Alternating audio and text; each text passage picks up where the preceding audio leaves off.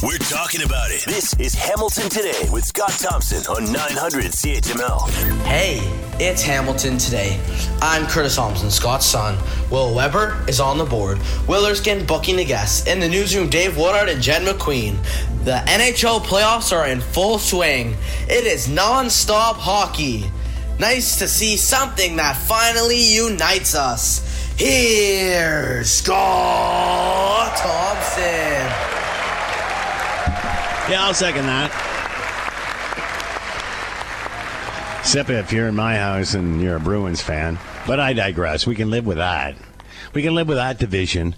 Uh, good afternoon. It is 308. It is 900 CHML. I'm Scott Thompson, Hamilton today. Welcome to the fun. Love to have you. Uh, Sheryl Crow uh, starting the show off in the top hours today because on this day back in 2007, Sheryl Crow said a ban on using too much toilet paper should be introduced to help the environment. The singer suggested using, quote, only one square per visit in the restroom, except, of course, on those pesky occasions when two or three would be required. Can you imagine ta- that, Scott? Can you imagine just like No. RCMP Mountie comes at, sir, I need to check your bathroom. It's the crap police. Uh, those pesky occasions where two or three could be required. I'm saying what, two or three flushes? That's what you mean, right? You mean flushes. You don't mean like like squares, really.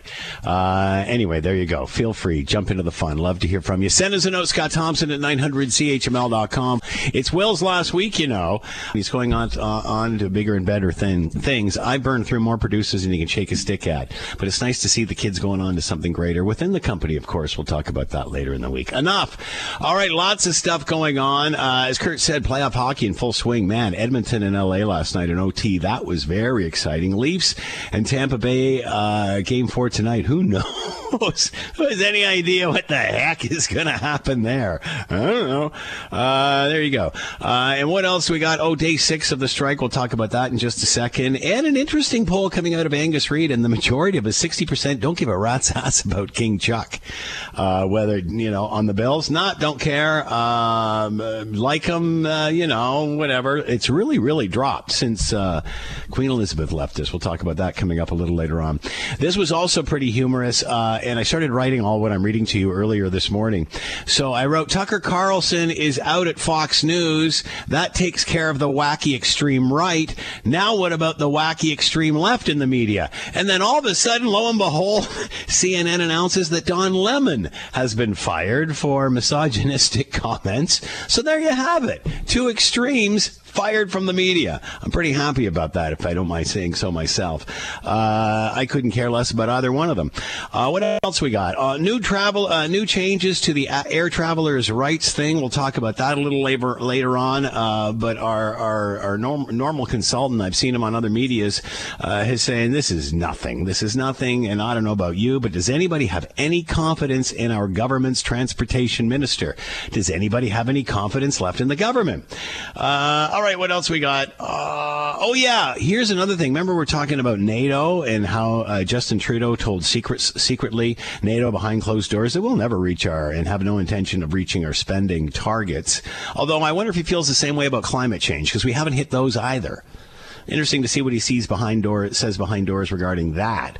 Uh, anywhere, anyway, more freeloading on our allies as our allies are going to be taking uh, Canadians out of Sudan, who you of course heard the story there and the unrest that's going on as countries are bringing their people home and their embassies home. Uh, we're riding with the Americans and those in the United Kingdom because you know that's what we do. We're freeloaders here in Canada, but boy, are our hands ever clean.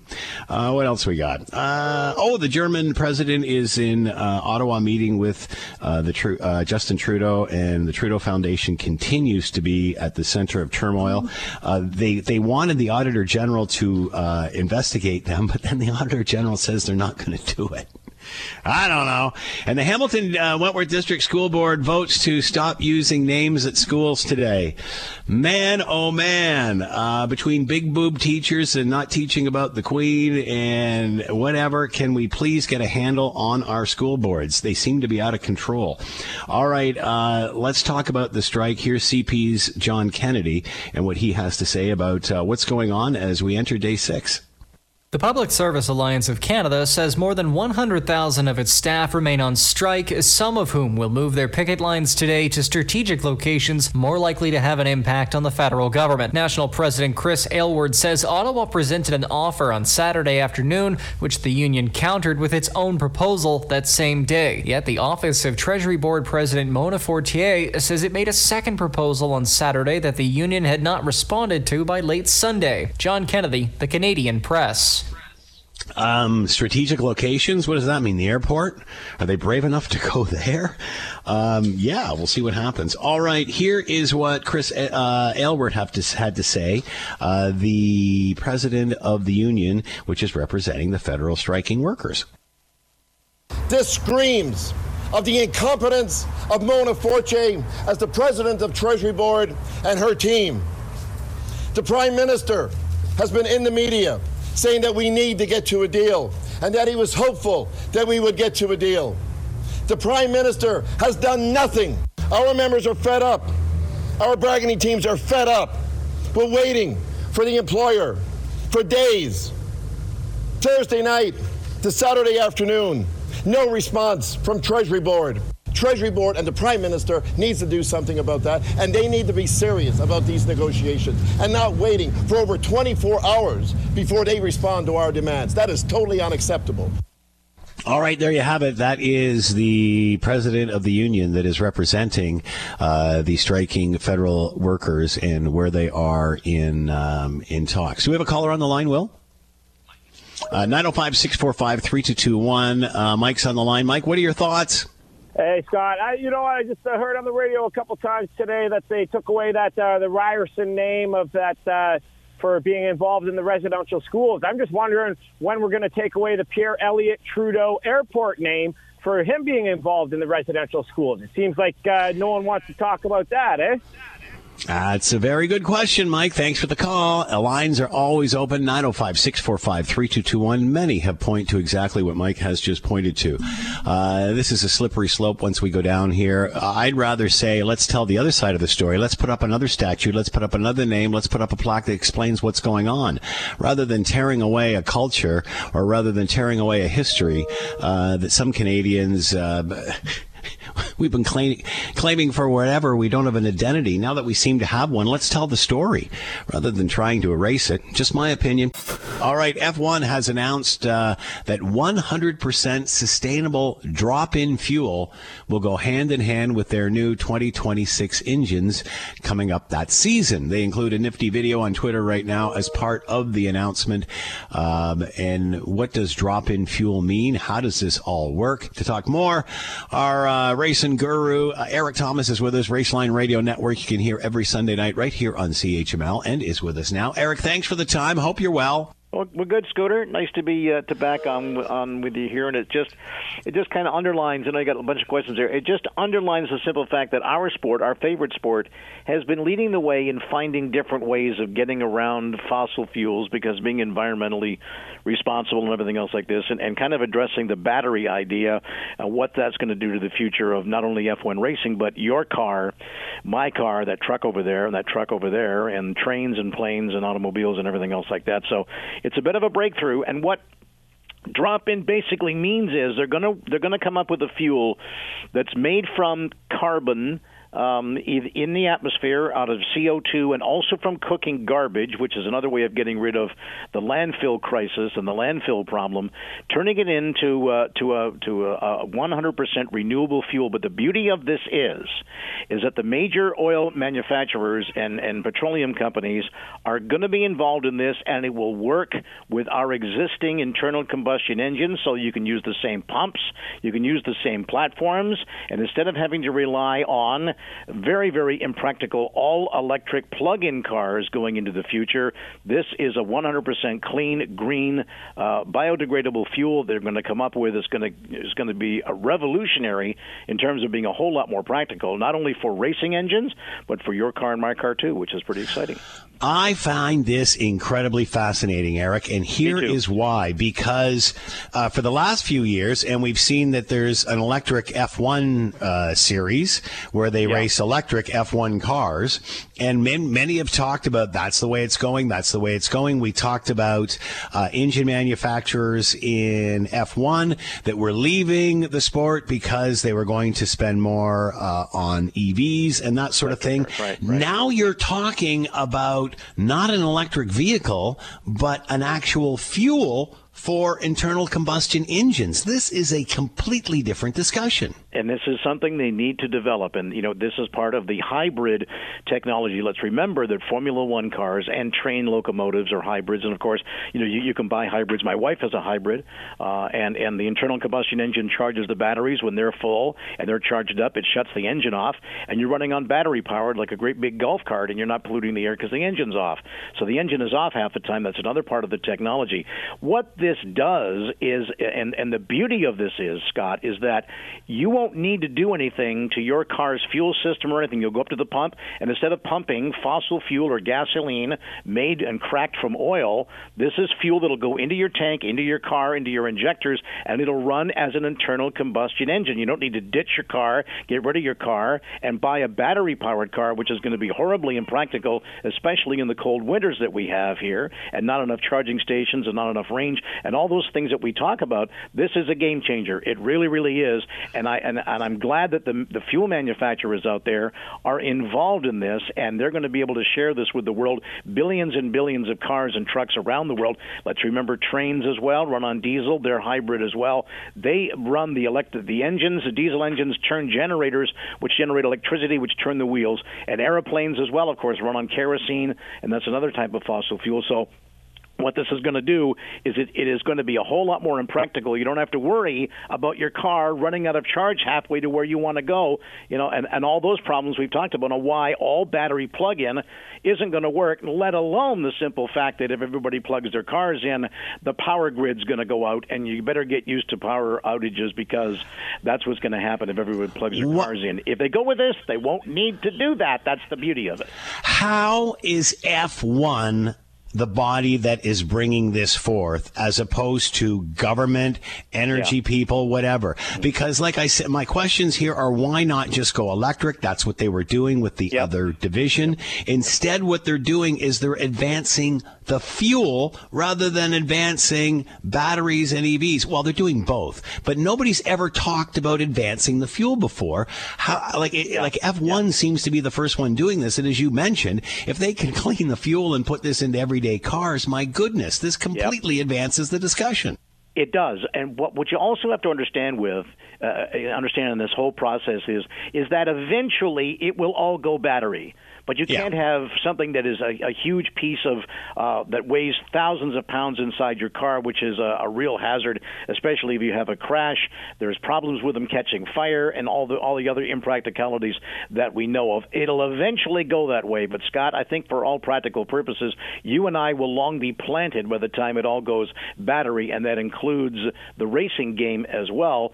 The F1 guys have always said that we need to be on the cutting edge of this, and they've got themselves together and they've got the meetings with the manufacturers out there to try to make this work. And if it'll work in an F1 engine by 2026 or when they go to this their new hybrid engines, it'll work for you and me. And the other thing about it, and maybe it's selfish, but you and I being race fans, the cars are going to sound the same. That's I one know. of the detriments of the sport, right? Yeah, if, they're, if yeah. they're electric, they don't make any noise. Right? I know. I, I, you know, I, sorry, uh, electric F1. I don't know. Uh, it's like watching golf carts go around a track. Well, but exactly again, right. yeah. I, I found this just astounding that it's F1 that's leading this charge. And of course, with the money and Good. the research and development, it is absolutely yeah. perfect. All right, Erik, another great conversation. Erik Tomas, Raceline Radio Network. Make sure you're listening Sunday nights right here, CHML, for all of this. Erik, have yourself a, a great day. Be well. Don't be foolish, buddy. We'll take care. You're listening to the Hamilton Today podcast from 900 CHML.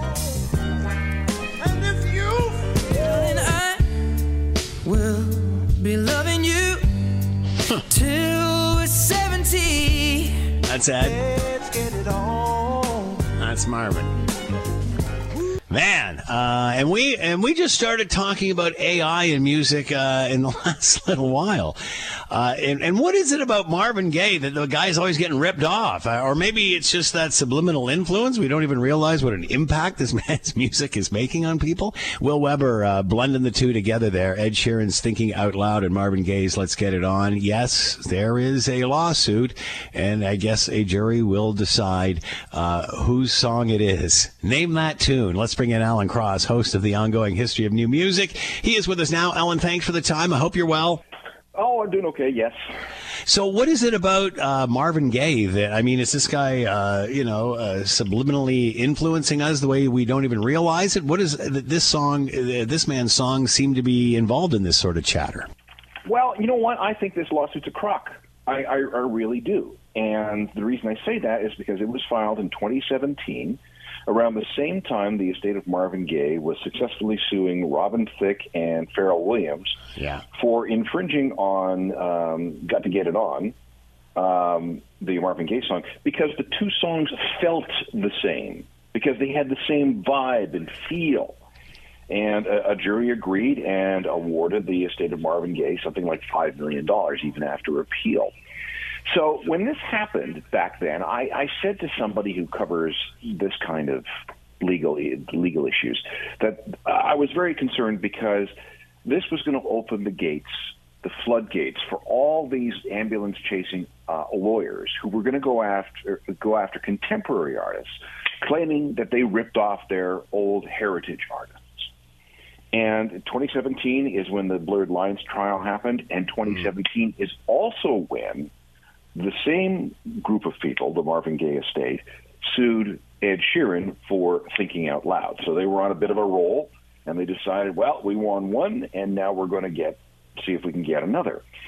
And you can put these two songs side by side, and you will find certain similarities. And those similarities, to my ear, are in the chord progression. And guess what? You cannot copyright a chord progression. Hmm. If you could, you would take control of the basic foundational building blocks of songwriting.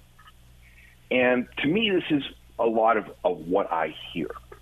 And you, the, the the Gaye estate, I think, is just doing everybody a disservice by trotting out this lawsuit and getting other ambulance chasing lawyers to pay attention and to um, get their hopes up. Is there not a way to actually confirm this sort of thing? Doesn't it have to be so many notes in a row? What have you? How do they actually do this? Well, what you have to do is uh, when when it comes to um, when it when it comes to something like this, um, it's it all comes down to the musical notation. So what they do in court is they um, write everything out so you can look at look at it on paper, mm-hmm. and then they bring in a bunch of musicologists and music experts and music theory experts, and have them compare compare the published version of the song, which is what you see on paper, um, to the one that's that's apparently being infringed. And if a certain number of points or a certain number of elements uh, seem to correspond, well, then they may award damages for the plaintiff. Um, but uh, again, it's become very, very blurry, no pun intended, over the blurred lines thing, because there were only a couple of notes here and there that matched up, but the melody was was different, the chord changes were different, yet the feel was quite a bit the same. And that was done deliberately. It was done as an homage. It was done to honor the the legacy of Marvin Gaye. This, you know, he was an influence on on so many people, and in you know, just like people want to write songs in the style of the Beatles, somebody decided that they wanted to write songs in the style of Marvin Gaye. But apparently, you can't do that without getting sued. Hmm. Uh, it's interesting. A few years ago, uh, my niece, who's obviously much younger than I am, introduced me to somebody, and I uh, eventually saw them on Saturday Night Live and completely uh, stunned Leon Bridges um, a, a, great soul singer. And as I'm listening to this album, I'm thinking he's like one or two notes away from you could list every song that this was ever influenced by. However, stop short of actually completing the riff per se. This goes on all the time. People always influence other people. You can't copyright a feel, can you? Well, this is what a lot of people are wondering now since the blurred line thing, the blurred lines thing, and since this trial has uh, has started. They started jury selection today. Uh, they're doing this in Manhattan. Most of these um, cases are tried in the United States because that's where the plaintiffs seem to have the most success. And what's interesting about this particular case is that it's being overseen by a 95 year old judge. And I'm not being wow. ageist here, but how many 95 year olds have good hearing? how many 95 year olds have a, a, a comprehensive knowledge of uh, what goes into the composition of, of modern music? So it's it's rather interesting all the things that are lined up for this particular trial, and there's a lot riding on it because again, if somebody rules that this song is infringing on intellectual property because it feels too much like that song, well, songwriters are already terrified that they're going to get crucified if they if they write a song and it just happens to sound like something in the past. Is uh, this Ed Sheeran song more like Marvin Gaye's "Let Get It On"? Let's get it on than Robin Thicke's was version of, of of ripping off Marvin Gaye. Was one okay? I can see that one. I can't see this one. Are they both vague to you? I, I, I can't. They're both vague to me. They, they really are. Again, if you listen to the, there's there's no common lyrics. Um, I, I don't know if the notes are the same. They might be in a different key, for example. I don't know if they match up at all. I, you know, the chord progressions sound like they, you know, could be similar, but but again, that doesn't matter. Chord progressions, um, beats like a like a four four beat or a waltz time mm-hmm. beat, they cannot be uh, copyrighted. You can't copyright a song title. Uh, and and you can't copyright guitar riffs because again, mm. guitar riffs are, are what they're just a it's a chord progression. So uh, it, you know everybody is going to be watching this particular case, and if it if, if they if it, they rule in the in favor of, of the Marvin Gaye estate, it is going to cast an even bigger chill over the songwriting community. Because look, there are only 12 notes in the Western scale, and there are hmm. only so many ways you can put those 12 notes into a pleasing uh, combination, and there are only so many ways that you can put those uh, pleasing combinations into a way uh, in a way that sounds like uh, like like you know uh, soul music or a love song. So so it's the mu- music is not infinite. There's there's only so many combinations out there, and it is you know, it, it, it's if you have millions of songwriters writing millions of songs, there are going to be occasional, you know, duplication. So, you know, what what do we do about it? And we haven't even uh, scraped the surface of AI in music. We'll talk about that at another time. Alan Cross with is host of the ongoing history of new music. Ed Sheeran's song "Thinking Out Loud," a ripoff of Marvin Gaye's "Let's Get It On." Here we go again. Alan, as always, thanks for the time. Be well. You're welcome. When there's an issue, Scott is all in on getting to the heart of it. This is Hamilton Today with Scott Thompson on Hamilton's News Today's Talk 900 CHML. All right, there's lots of uh, always been lots of chatter around the monarchy in Canada over the years. Is it relevant? Do we want it? Do we not want it? Who cares? Who does care?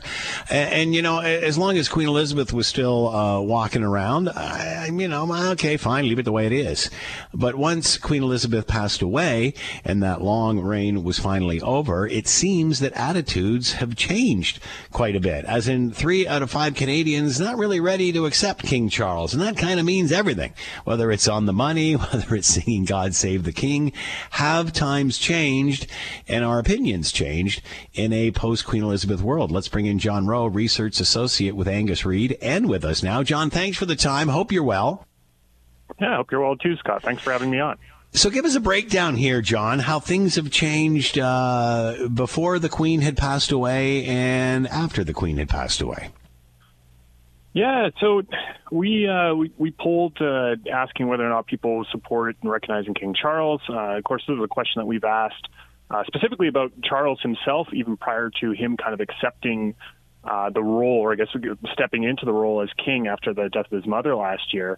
Uh, in five Canadians, as you said, oppose recognizing Charles as king, and that number has been higher and it's been a bit lower, but it's been somewhat consistently around that level for the last three years or so. Even prior to the Queen's passing, people weren't really that excited to see Charles kind of step into that role as as King of Canada. Of course, uh, Queen Elizabeth was much more well liked than Charles prior prior to her death. About three in five Canadians had a favorable opinion of of the Queen, and people were very more supportive of recognizing her as Queen of Canada prior to Charles's passing. Uh, but yeah, it's really this kind of this shift now, this kind of generational shift to Charles. Uh, it's not being accepted or welcomed as much uh, from Canadians. Why do you think that is? How come we? Is this about the monarchy? Because uh, many question the monarchy, or is this about the individual who's taken the place? I think with this kind of sea change in opinion, I think it really is kind of the individual taking its place. Like uh, as I said, like three and five Canadians had very kind of favorable views of Queen Elizabeth prior to her passing, and there was quite a few people that said they would be like quite sad uh, with with her death, and there was quite a bit of outpouring of emotion when uh, during after her death in September last year, compared to Charles, who has just not been as well liked by Canadians. Uh, we asked how how do you view him favorably, unfavorably. Half of Canadians have an unfavorable view, whereas only three in ten say they have a favorable view of him. Uh, one quarter say they don't they don't have an opinion. So it's it's not quite like it's just he's not as well liked as his mother really at the end of the day by Canadians. Do you think uh, much of this has to do with way back when with Princess Diana? I I personally think so. It's hard to tell because we don't have uh, like our polling data doesn't go back that far. Um, but you you look at kind of the appeal or I guess the, the favorability ratings of, of Camilla as well, and she is also very not well liked by Canadians. And if you look at kind of who has the most negative opinions of Camilla and kind of Charles, it's older Canadians, kind of Canadians who were probably old enough to remember those headlines, to remember mm-hmm. those uh, the the kind of scandalous stories that came out from uh, the kind of dissolution of his for uh, Charles's first marriage to Diana, who was of course a very beloved figure uh, across the world. It'd be interesting to what uh, the numbers would be if uh, Canadians were asked, or even the world. Can what if we just moved right to Prince William? Yeah, and so they, the William and Kate are viewed more favorably by Canadians. Uh, more than half of Canadians have a favorable view of both, basically. Uh, but we kind of we broke down that data, so we asked as well, like, should Canada continue as a constitutional monarchy uh, for generations to come? And half of Canadians say no. We we don't think it Canada should find some way out of this. We should we shouldn't be a constitutional monarchy. Uh, and when you look at the people who say no, we shouldn't be a constitutional monarchy, they have a lesser opinion of William and Kate. They less than half of Canadians in, in those groups say that uh, they have a favorable view of them. So there is. Uh, they are viewed more favorably, but it tends to come from people who kind of support the monarchy in general. I would say. It would be interesting to find out if the public was to pick the next king or queen, who they would pick. Yeah, and we've I, I I feel like we've asked that question in the past, so we didn't ask it this time around. But I think it, it is like it, whatever it is, Canadians just don't like Charles and Camilla as much, and yeah. I guess the the appeal of the monarchy is a lot less. So when whoever is at the top is just not nearly as well liked of a figure as say Queen Elizabeth, Queen Elizabeth was. Jon Roe with his research associate with Angus Reid. According to a new poll, uh, three of five Canadians not really that uh, fond over King Charles when compared to uh, King, or sorry, Queen Elizabeth. Jon, thanks for the time and insight. Much appreciated. Be well. Yeah, you too. Thanks, Scott. We all know what the state of travel has been uh, in this country since uh, the global pandemic broken. Uh, and it seems we keep getting minute, uh, announcements, news conferences from the Minister of Transportation, but I'm not sure things are really getting better. Uh, the Transportation Minister, Omar Alghabra, today said the use of loopholes around traveler compensation has left the government no choice but to strengthen passenger rights rules. What's different today from yesterday? Yesterday. Let's bring in Gabor Lukacs, President, Air Passenger Rights Advocacy Group, and with us now. Gabor, thanks for the time. Hope you're well. Good afternoon. It seems uh, we're getting a lot of announcements from this minister over the year, over the uh, last year or so on the deficiencies that we're seeing. Is any what's different today than yesterday, Gabor? What how is this? How are these rules different today? The proposed rules that we heard about today are alarming because they are weakening passenger protection in Canada. The minister seeks to perpetuate existing loopholes relating to the required for safety uh, excuse for refusing to pay compensation to passengers. And he's adding an additional loophole that allows airlines to avoid paying a penalty if they sign a compliance agreement, if they commit in writing to behave going forward, can walk away scot free, even if they are caught breaking the law.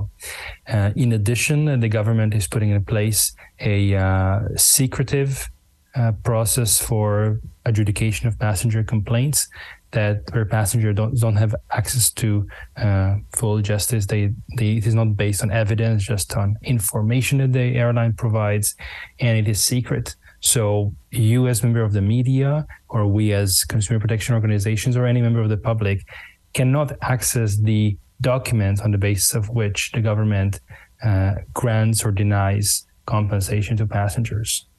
So, what is the transportation minister selling here then? He is selling uh, a uh, bag of vinegar in uh, sugar wrapping.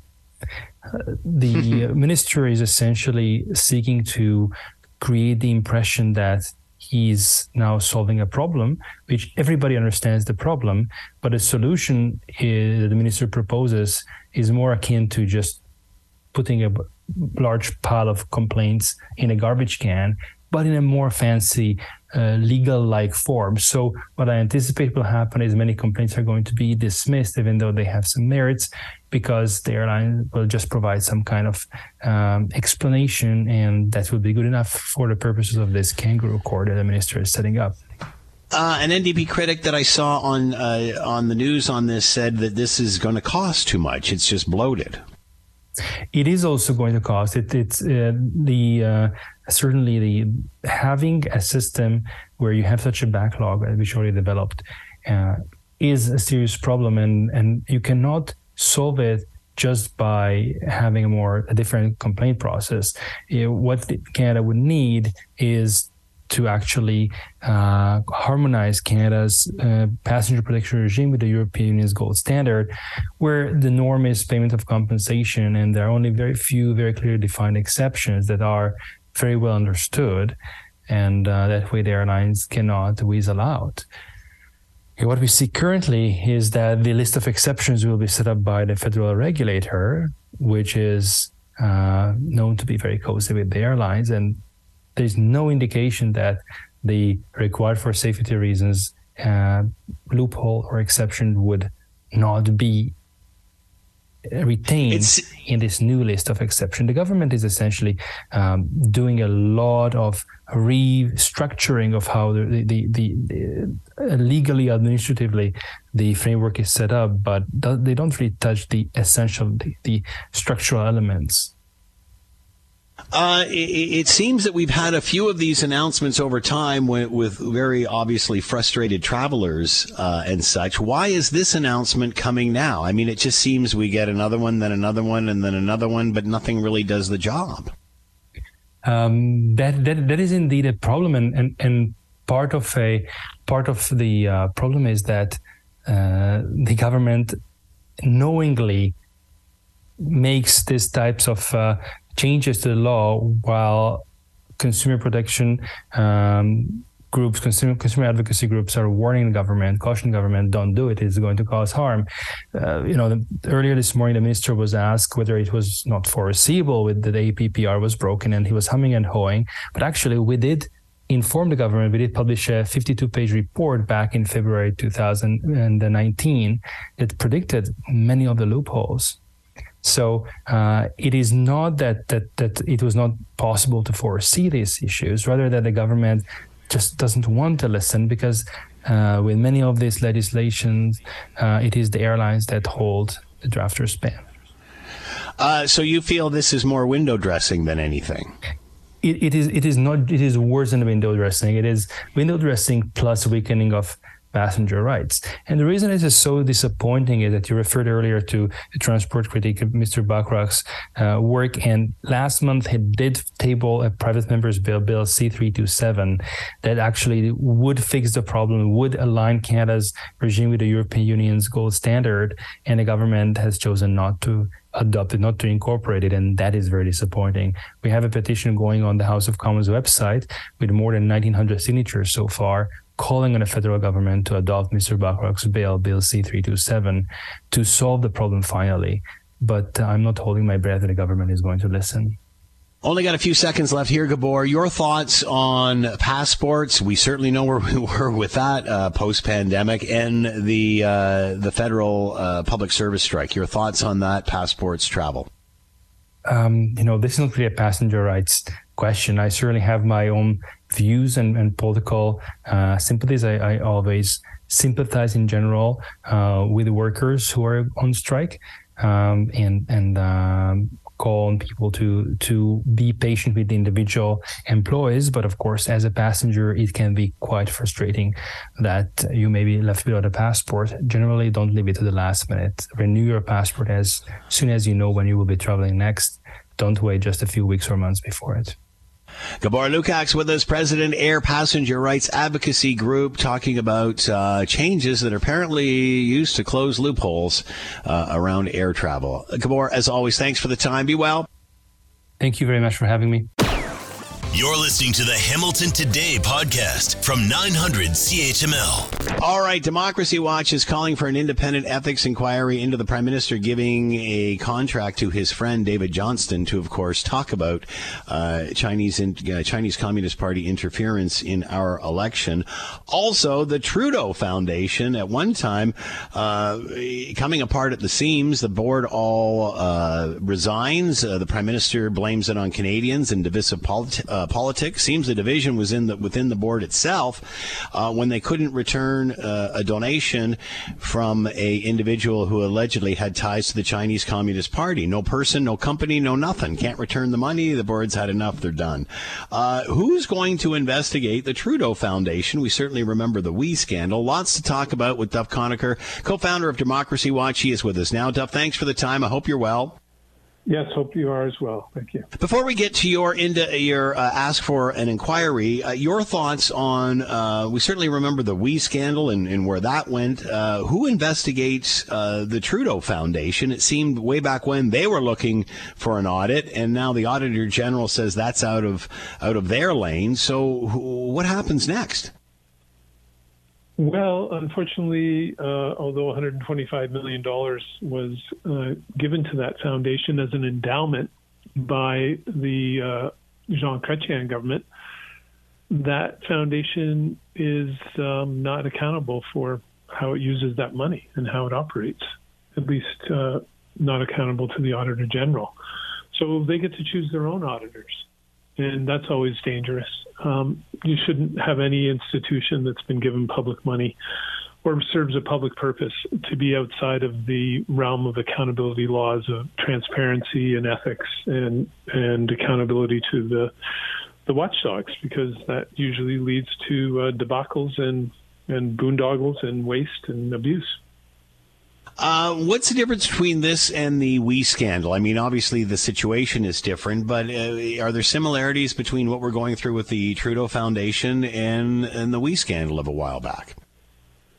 There are similarities um, in that uh, you just have this intertwining of the prime minister with an outside organization and the prime minister's family with an outside organization. Um, uh, with the the WE scandal, though, it was the Prime Minister's actions and former Finance Minister Bill Morneau's actions, and they are subject to the Conflict of Interest Act.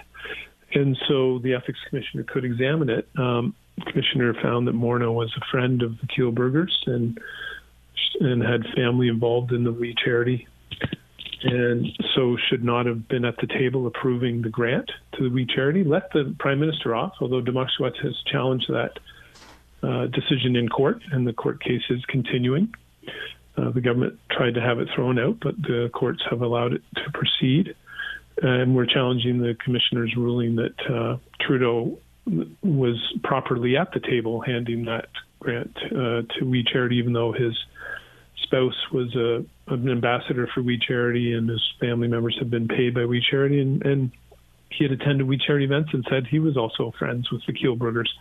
So uh, yeah, we'll see where that court case goes. But yeah, there's lots of similarities where the prime minister gets intertwined with these outside organizations and then tries to hand them public money. Uh, not in the Auditor General's lane to look at this foundation, the Trudeau Foundation? No, unfortunately, it's not a government organization um, that uh, is clearly subject to the Auditor General law because it was endowed the money. So it's not mm-hmm. regularly spending government money. The government does appoint uh, up to three board members and up to three uh, members of the foundation, who, which is kind of this overarching group that choose board members. Uh, and so it is quasi governmental in that way, but unfortunately not clearly subject to the Auditor General Act, and because it's spending an endowment, not spending government money regularly. It should be brought under, like any institution that's funded by the public or has a public purpose, public function, it should be under the accountability regime that uh, people have fought for decades to establish to stop unethical and, and wasteful behavior. But uh, unfortunately, it's not clearly under it and gets to choose its own auditors as a result. Uh, Democracy, uh, Democracy Watch calling for an independent ethics inquiry into the Prime Minister giving uh, the contract to David Johnston to head up the committee to look into election interference, the last two elections from the Chinese Communist Party. Uh, play devil's. I'm going to uh, play devil's advocate here, Duff. Since this is a committee, can he not choose who he wants? Which is why everyone's wanting a public inquiry where uh, obviously everybody gets a say. Uh, not a committee. It's just David Johnston. You mean a special rapporteur? Um, he is uh, um, David Johnston, according to to David Johnston, and and Trudeau, according to Trudeau, are friends.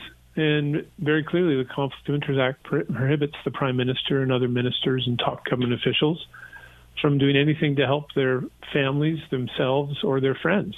And so it's a clear violation.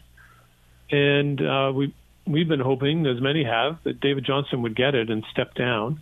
But even if he did step down, Trudeau still went through the action of handing him a government contract.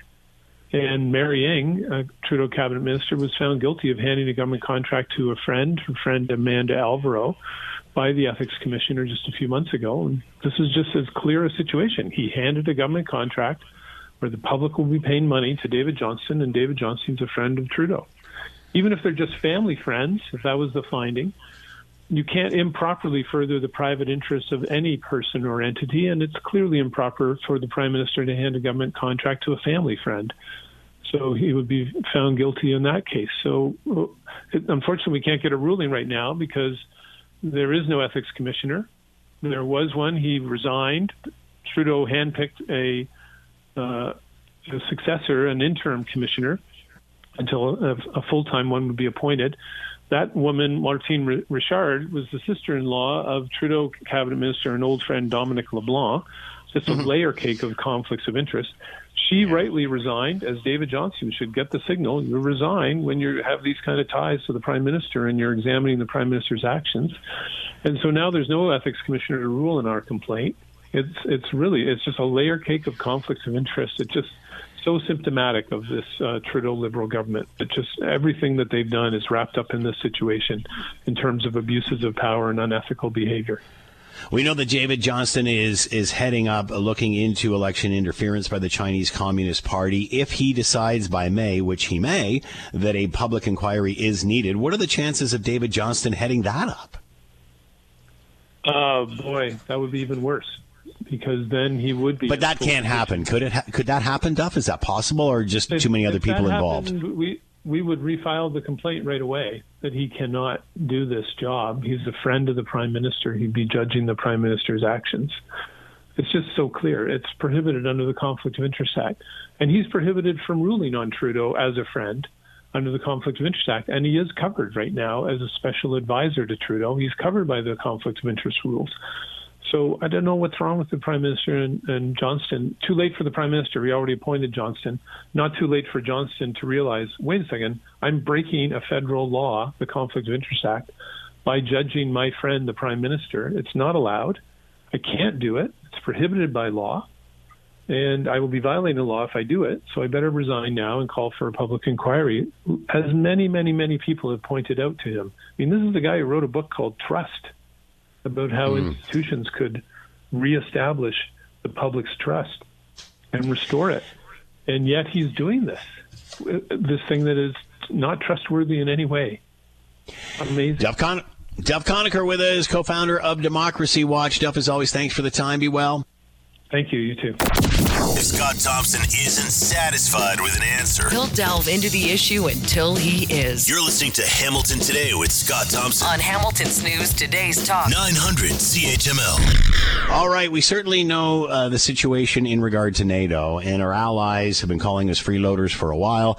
Uh, we're a rich country, yet we're not contributing what we need. All of a sudden, a balloon floats over Canadian airspace. Nobody's even aware of it until it until it flies over uh, the United States. States. The rest is history, as they say. Uh, then we fast forward to the Pentagon leaks of uh, a couple of weeks ago, and the Prime Minister entangled in that leak, in which he apparently said secretly to NATO officials, according to the Washington Post, that Canada will never uh, reach its uh, NATO targets. I wonder if we'll ever reach, uh, reach our climate change targets. Well, that, that's another discussion, isn't it? How damaging is that? Why doesn't he say that to us? When asked, he didn't deny it. Let's bring in Erika Simpson, Associate Professor, International Relations, Western University, and has a piece coming out on this in the Hill Times. Erika, thank you for the time. Hope you're well. Thank you. So, um, how damaging is something like this to say the word never? I mean, obviously, times have changed since the Cold War. We're in a different uh, space mm-hmm. now. How can you say the word never? How damaging is that? Well, they've been saying since 2006, the NATO allies, there's 31 of them now, that they would reach the uh, the 2.0% target. And actually, there's only nine countries that have reached it this year. The, the number one, of course, is Greece, which is spending 3.76% of its um, GDP and then the United States is spending 3.47%. So, of course, the U.S. has a huge gross domestic product, and so that means they're spending the most in the world. So they're spending far more.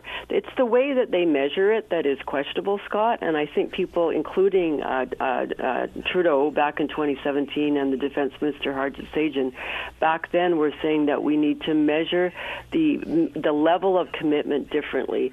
So Canada needs to include other things that we do do, like defend the Arctic, like UN peacekeeping. Uh, we need to, the, the Americans uh, include what they spend on Israel. Canada does not include what they spend on developing countries. So it's kind of a game that they're playing behind the scenes. And we can play that game where we'll lose, or we can play the per capita game where actually Canada spends per capita a lot. So every one of your listeners spends uh, nearly $600 a year on defense.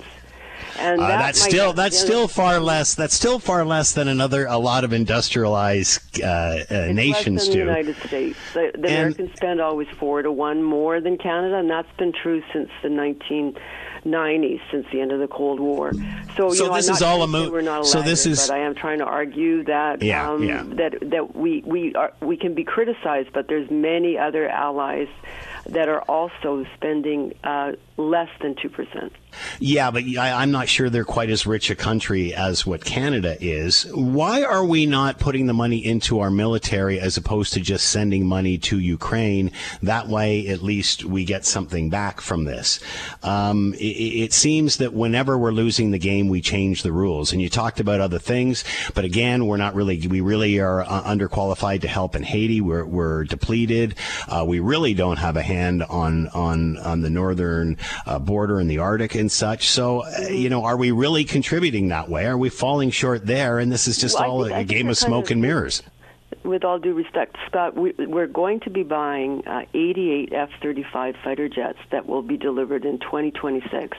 So that is going to cost billions of dollars. The Canadian but that becomes has already increased its spending um, to 62.3 billion in new military spending. So I'm not sure how much you want to spend. If you want to keep spending more and more on Ukraine, sure. But we're already giving we're already giving uh, money for uh, a new uh, t- new type of light armored vehicle. We're not giving the the LAVs that are made here, the really modern LAVs. But my concern would be if those are captured. If we started to give it our really modern LAVs and they're captured like they were in Afghanistan, then all that technology you just gave it to China, you just gave it to Russia for them to copy.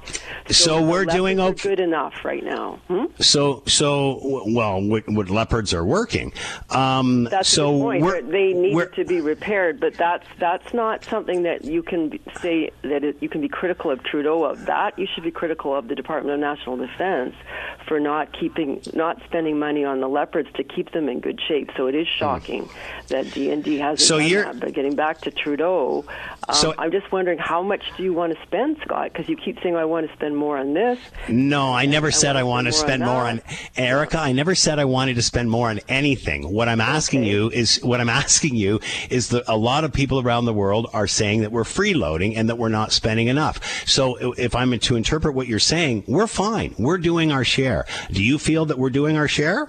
I first of all like to know who who have you met lately that's not in Canada that says that Canada after Afghanistan are we, we doing our share, Erika? Are we I, doing I our share? We're doing our share, but what I think is of no material. What I, what I'm worried about is that you're telling people that all around the world they're saying that we're laggards and we're not spending enough, when actually because we have such a huge gross domestic product, we are spending huge amounts of money. There's a big article today by uh, uh, Senator Doug LaRoche condemning Canada for spending so much on defense spending in the Hill Times as well. So I mean, I know I know you're arguing that we should spend more, but how much more would you like to spend? And then what do you say to people with? I'm not arguing at all about spending more, Erika. I'm bringing you on as a guest to ask you if you feel we are doing enough on the world stage when it comes already. to our military. I military. That, Scott, that in my opinion, we are doing enough spending on the military right now, but we need to examine how NATO measures its commitment, and we need NATO to take into account that Canada spends on the Arctic, Canada spends on UN peacekeeping, Canada has spent on Mali lately on peacekeeping operations, and we do research on biodefenses against disease. So these are all ways that we can that we're committing to NATO, but it is not measured in this kind of primitive old style way of just saying, well, how much are you spending? Is it 1.7, 1.8, 1.9, or is it 2%? So, so we need to examine NATO more than we need to examine our military? No, I'm saying well, both. Uh, we have to examine the military, of course. We All also right. have to examine the NATO, how it measures commitment. So commitment to NATO. Canada. All right, Erika, NATO we're since 1949. Anyway, thank you, Scott. I, I like speaking to you, and, and have a great day. You too. Erika Simpson, Associate Professor, International Relations, Western University. Whenever we don't like the rules or we can't win by them, we like to change them. But look at it from this angle. Man. You're listening to the Hamilton Today podcast from 900 CHML. So it was interesting. Um, earlier this morning, I wrote these notes, and it's funny how the story just evolved. Uh, Tucker Carlson out at Fox News which you know I'm not a fan of Tucker at all. He's no no harm here from this point of view. Uh, Tucker Carlson out at Fox News that takes care of the wacky extreme right. Now what about the wacky extreme left? And then moments from then, after that decision, CNN announced. Well, no, Don Lemon announced that he had been fired from CNN. Uh, misogynistic comments, and I remember very vividly him being on the air and saying that uh, women uh, past a certain age were past this prime. I think he was referring to Nikki Haley a Republican uh, candidate at that time. But either way, two big parting of ways uh, on both the left and the right media. Jeffrey Dvorkin with us, senior fellow at Massey College, former director of journalism at the University of Toronto Scarborough, author of Trusting the News in a Digital Age, and is with us now. Jeff, thanks for the time. Hope you're well. I'm well. Thanks for inviting me. So, your thoughts on this? Two hope, uh, high-profile media divorces on each end of the spectrum. Uh, they're different, but they're the same, I guess, in the sense that they're not there. But uh, what are your thoughts as you hear all of this unwind? Well, it's interesting, especially at Fox, partly because after they decided to settle with the the uh, the voting machine company, Dominion Voting Systems the value of Fox stock today dropped $590 million. Wow. That's a big that's a big jump. And the other problem is that um, viewers, although there's a core audience for viewers on evening talk shows on television in America, those numbers are soft. The audience is going more to where you are, which is uh, later afternoon uh, viewing and listening. Um, so that was that was part of the problem. Also, the fact that uh, Tucker Carlson disparaged Fox management, um, and that became public. He did it on Twitter and on uh, on a number of emails, and that was about to be introduced as evidence. I think that there was a lot of uh, shall we say, disappointment in the management suites at Fox. And so they decided that maybe Tucker Carlson wasn't just worth the candle, as they say. And mm they let him go. And his senior executive producer has also left the building at the same time. So I'm not sure this is going to be a sudden change of um, of direction by Fox News. I mean, they basically have been going down this road for a number of years. Bill O'Reilly, who pre- preceded Tucker Carlson, was let go because of allegations of s- sexual abuse. Uh, he was replaced by Tucker Carlson. Who will replace Tucker Carlson is going to be a lot of speculation. Now, the interesting bit of gossip, and so this is entirely unverified, but a I saw it in the media, so it must be sort of true, which is that that Russia Today has offered Tucker Carlson a show. Oh my. Now that may be oh wow that may be too weird to even contemplate, Yeah. but it, it's been popping up here and there. And the other thing that's been popping up is that Donald Trump might be interested in having Tucker Carlson as his running mate. Oh, there you go. Uh, all right. So, um, my moral of the story here, and, and you tell me if it's the same. If you're costing the company money, you're gone. And the end of the day, if you're costing us lawsuits more than you're making, you're gone. Um, is that accurate? I think so. And the other the other issue is that Tucker Carlson was great pals with Lachlan Murdoch, who is running the Fox empire. Right. Um, and so there is a succession kind of struggle going on as to who is going to replace Rupert Murdoch, the father and the boss, when he decides to leave the business. So he's fairly elderly at this point. So the question is, who is going to replace him? And the fact that Lachlan seems to be on the outs with his dad uh, may mean that uh, that Tucker Carlson read the tea leaves and said, "This ain't for me." And if they're going to get rid of me, maybe now's a good time to go.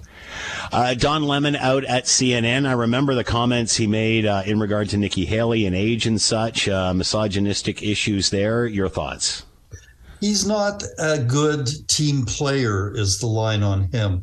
And his female co hosts on his program um, had been complaining about his uh, unwillingness to take direction and his kind of headstrong attitude. I mean, you and I both know that uh, this is not a business that is short on egos, right? And Mhm, uh, yep. so that when there was a clash of of egos inside the uh, CNN family, um, it could only be tolerated for so long. So that that was another decision. Uh, CNN doesn't look very good on this because they didn't talk to him directly. They contacted Don Lemon's agent and said, "Oh, let your let your client know that he's fired." Which is not exactly the best way to to take your leave. Anyway, so there's a there's a lot of anxiety at, at CNN about the way in which he was informed that he was out. All right, Jeff. Only got a few seconds left. Your thoughts here? I, I know you said you weren't going to see. You, you predicted not to see too many changes, but have we learned anything from today? I don't think that there is a crisis of conscience here. I think there's a crisis of the bottom line in both instances. Uh, this is not going to result in a big uh, cultural shift in either organization. We're just going to get more of the same. Trump and Carlson. Boy, I am going to have bad dreams tonight, I think, Jeff. Thanks for that. Jeffrey Dvorkin with us, senior fellow at Massey College, former director of journalism at the University of Toronto, Scarborough, uh, and author of Trusting the News in a Digital Age. We'll chat again, Jeff. Thanks for the time. Be well. Sleep well. I'll try. The federal public service uh, strike is in day six at this point. Doesn't seem to be a lot of movement. Uh, I believe that uh, a bit of a stalemate at this point. A lot of yelling going on. Uh, Howard Levitt says, and well, before we get to that, um, many have said over time, although we always get fixated on the money, much uh, much of this, as much of this, is uh, not only about money, but about working from home and those situations that uh, we found ourselves in over the global pandemic. And of course, some companies have moved towards that where it fits. Uh, others maybe not so quick, and the government seems to be stuck in that the in that debate right now. Howard Levitt says. Oh, we've we've lost him again. Okay, okay, all right. We're getting him back right now. Uh, Howard Levitt is uh, coming with us, a senior partner, employment and labor lawyers with offices in Toronto and Hamilton, and practices in uh, eight different provinces. And author of six books has talked about how uh, this negotiation and whatever comes out of this, in regard to uh, uh, working from home and the as well compensation that goes into this, could be a Pandora's box and could change change a lot of things moving forward. A once in a generation situation, he has described it as. And whatever happens, and many have said, whatever happens with this could set standards uh, moving forward, whether it is in regard to how much of a monetary settlement or uh, working from home as well. Uh, is Howard with us yet? How long can I tap dance here? Uh, and, and again, obviously, this is a big issue. So uh, the government has offered uh, nine percent over three years, three percent. They want uh, thirteen and a half percent over uh, the same three-year period. Many would say, "Boy, a lot more than I'm getting." So whether it's working from home or the wage, um, this could be a, precedent-setting uh, settlement here. Let's bring in Howard Levitt. Howard is with us now. Howard, thanks for the time. Hope you're well. Well, actually, I'm just walking to the emergency ward, so I'm oh. in Mount Sinai in Toronto. So now I'm well. I, I hope everything is okay, Howard. Yeah, I stepped on some glass. Oh, it's never fun, and I don't recommend it to anyone. Oh man! All right. Uh, well, heal. I hope you'll you, you be well soon. Oh, I'm um, frozen now, so I feel no pain. That's right. And about a, maybe about an hour from now, it'll be a different story. good thing we have story, yeah. good good thing we have you now, Howard. All right. Yes, exactly. uh, you said that this could be a Pandora's box, a once in a generation settlement. Uh, how or could or will this uh, these negotiations change us? What are you talking about? Here's the reality the workers are dramatically overpaid relative to the private sector, people doing the same job, not just in salary where they're 18% overpaid, but in wildly high benefits, short work days, short work years, and gilded pensions. Instead of, and they stayed employed and got salary increases during the COVID, even when they weren't working, unlike everybody else. So instead of sitting there and saying, thank God, I've got this lucky break for having this particular job and been quiet about it, they're going on strike for even more. And worst of all, striking to work from home permanently at their discretion. Well, that's a real problem because the government really heads. It's a it's a forefront as a leader, what everyone else does. And if we institutionalize working from home permanently, we're going to have a real problem private employers will have to offer it just to be competitive. The government will, the unions will all demand it, and we're going to have a much less productive society. Uh, many have said. Say, Joe, Shirley, you're not very good at working home. You work from the office, or this job isn't compatible with working from home. That just won't happen anymore. That and was the next point. Go through the roof too. That was my next point, Howard. Was that was can we do something where one size fits all here? Because obviously there's certain jobs and certain employees. where this works quite uh, handsomely and is and is productive, and then there's others where it's impossible or it is less productive. Are we looking at a one size fits all? Because that would seem impossible here. Well, that's what the union's asking for, and I don't trust Trudeau to stand up to the union or capitulate because that's been his history. So we are looking at a one size fits all solution in terms of the union's demand, in terms of what I think they're likely to get. And that's going to be a real problem for everybody. Quite apart from fueling the deficit. Now, during the recession, and after that, during all of COVID, I'm talking about the recession induced by COVID at the beginning, you couldn't get public services, even though everybody was supposedly working. Hmm. And they just became less productive. Government hired 87% of all workers hired during COVID were hired by the by the government or by public sector rather than the private sector, and it starved the private sector of employees. So there was a real issue that flowed from that in terms of private sector being unable to obtain workers to fuel economic growth. Let me ask you this, Howard, because many have said, and and you know uh, that you know many have worked from home. They're making it work. Their employers have agreed to it. Why is it working in some situations with the private sector, but it's not working for the for the public? Why can't we do the same in the public sectors we're doing in the private and make it work? Well, the first question is: Is it really working? It's certainly working for the employees but the only real objective productivity study, which was done by Eternity, found that on average, employees were 27% less productive per hour working from home. And the longer they worked from home, the less productive they became. And the government's a good example of that because we had no productivity in the public sector during COVID, virtually none at all. And sorry, it's just my car. And um, and we were hiring more and more employees because of the lack of productivity, more and more contractors, more and more consultants, and we still were getting nothing in terms of public service. Couldn't get a passport, couldn't CRA was dysfunctional. You just couldn't go to any government office and actually expect to find anybody there. It's a joke to try and phone them and actually expect to get anybody answering their phone and yet they had all these increasing number of employees that because of the lack of productivity from working from home. Has the government put them? The private sector, I don't think it is. I don't think it's working anywhere except for the odd employee who's very good at it and can be independent. But even then, it's affecting team building, it's affecting mentorship, it's affecting lots of areas that are softer than civil productivity and not positively. How has the government made this more difficult for themselves by, uh, you know, since or in the last of the term of this government, since uh, the prime minister came on board, the size of the civil service has increased by 30%. How is that complicating issues? If, if that hadn't have been done, would we be in a better place to afford this? Well, the reason that it's increased by 30% is because of the lack of productivity of government workers working from home. So, in order to provide government mm. services, even ineffectively, they had to hire more and more and more.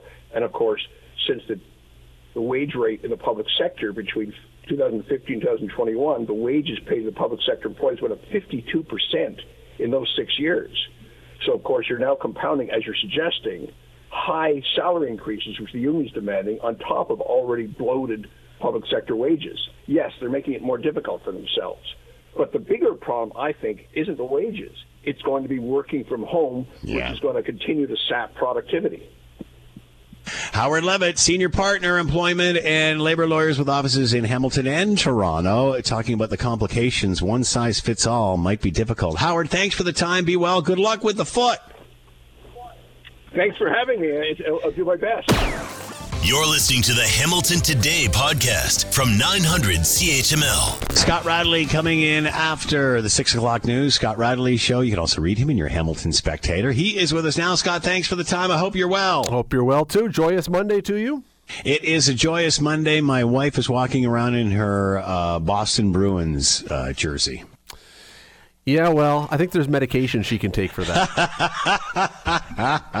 hey, what do you think of uh, Matthews getting in a fight the other night? That might have just changed everything. Uh, you know what? I would suggest that having watched that first one, he may not want to get into another one. uh, that was, uh, you know what? There, there are. It, it, I'll say this: there are certain people um, who hate fighting in hockey. I get it absolutely. The one thing though that you cannot take away is whether you like it or not. It is really hard to fight on skates.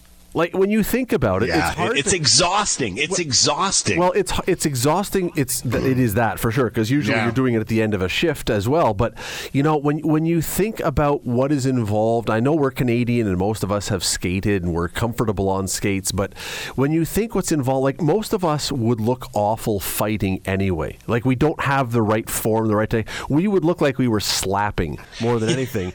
And then you do it on skates where balance is an issue and give the guys credit who do this well. Whether you like it or not, it is amazing how they can look and hit hard and be tough and all this in the circumstance. It doesn't mean you have to love it. It's just it, it is impressive that they're able to put that together. Uh, I, I just do you think this will change the complexion of the team? I called them scared schoolboys after the first game. Well, this certainly toughens it up a bit, doesn't it?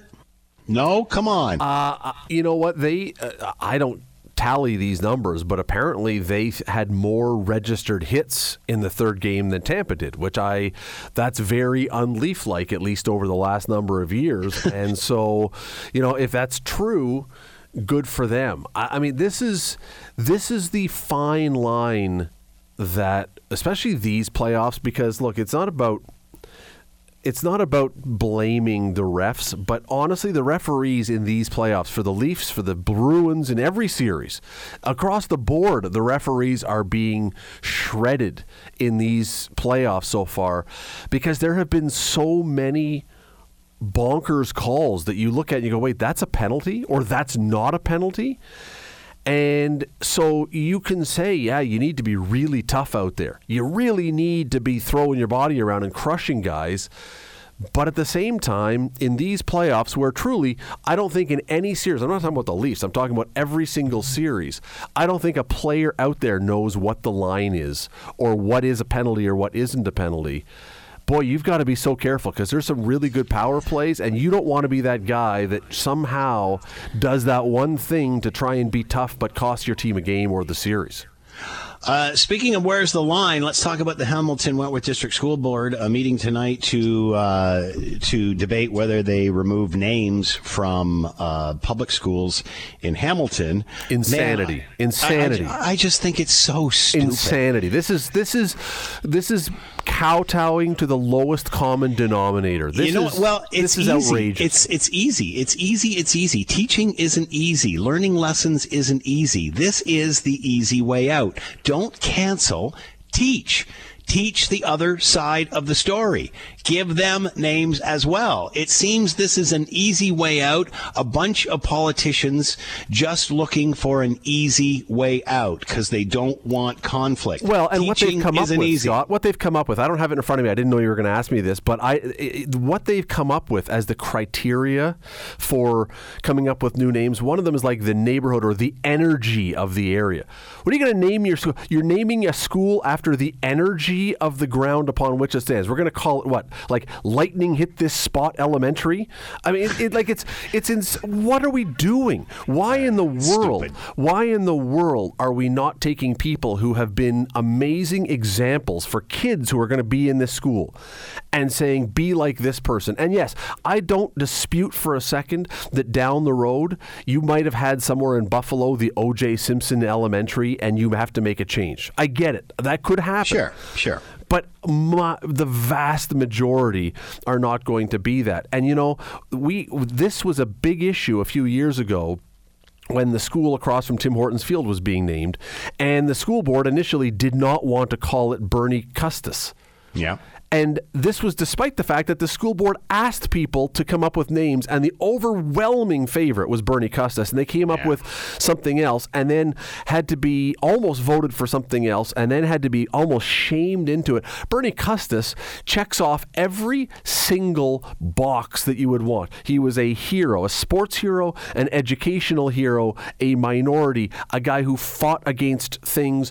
He, you go down the list. He was every single thing you would want. How in the world is naming a school after him, and he's only one example, not a good thing? How in the world is it better off to call it Tulip School? Or, you know, pick out whatever else you want that's stupid and inconsequential and makes no sense. This is a cowardly cop out by a school board that somehow seems scared of possibly having something not go right or something go politically incorrect. It's absolutely ludicrous. They should be embarrassed by this.